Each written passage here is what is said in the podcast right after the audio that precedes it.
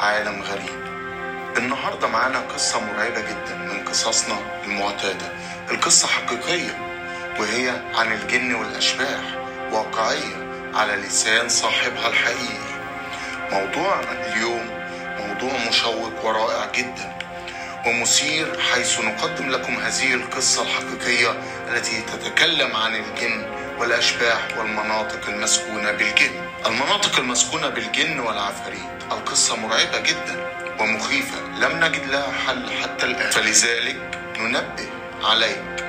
إذا كنت أقل من 18 سنة أو قلبك ضعيف ما تكملش الفيديو.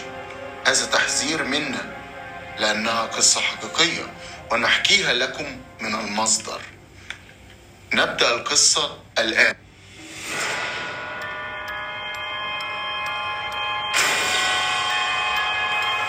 يحكي الشاب قصته قائلا قصتي بدأت عندما كنت أبلغ من العمر عشرة أعوام وكنت معتاد دوما على الخروج مع أصدقائي الخميس من كل أسبوع بعد العشاء لنلعب في الشارع حتى منتصف الليل.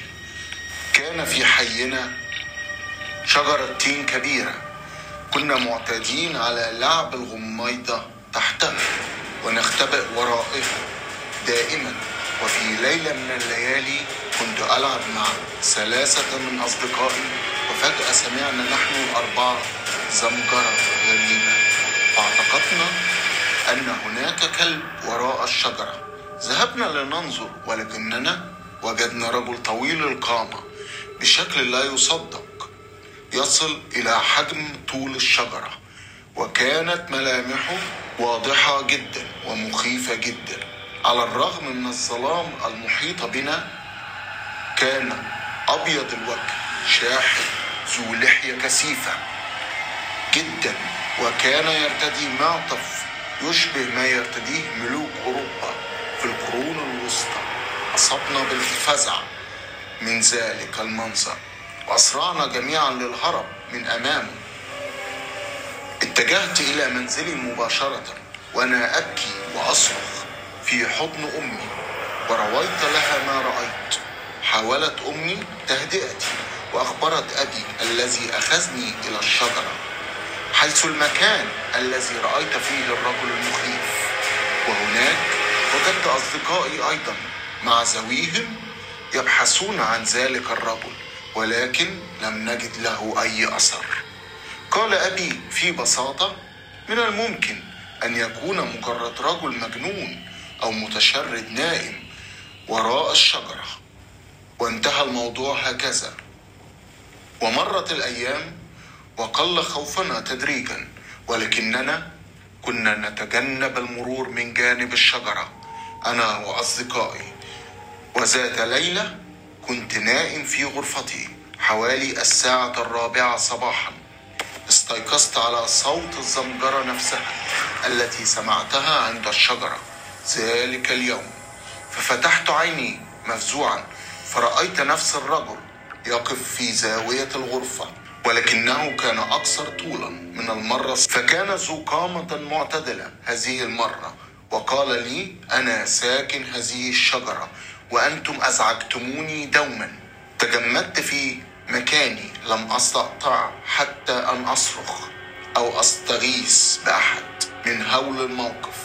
وكنت أموت من الرعب لولا أن أمي دخلت الغرفة ووجدتني على هذه الحالة. فسألتني ما بك؟ فتعجبت وسألت أمي كيف عرفت؟ ولماذا جئت الآن؟ فقالت لي إنني كنت أملأ المنزل صراخا وبكاء بصوت مرتفع. تعجبت كثيرا فأنا لم أصدر أي صوت. أخبرتها؟ بما رأيت ولكن لم يصدقني أحد. وقال لي أبي إنه مجرد كابوس لأنني أفكر في ذلك بكثرة ليس إلا. وبعد ذلك وفي هذه اللحظة شعرت بجرح وألم شديد في بطني. نظرت فوجدت خدوش وجروح عميقة في ذلك المكان تشبه الكتابات. وهنا صدم الجميع. وصدقوا حكايتي. قرر أبي أن يأخذني إلى شيخ الحي. وما زادني وزاد أبي خوفا وفزعا هو أننا وجدنا أهل أصدقائي كذلك. وقد أحضروهم إلى عند الشيخ وعليهم نفس العلامات.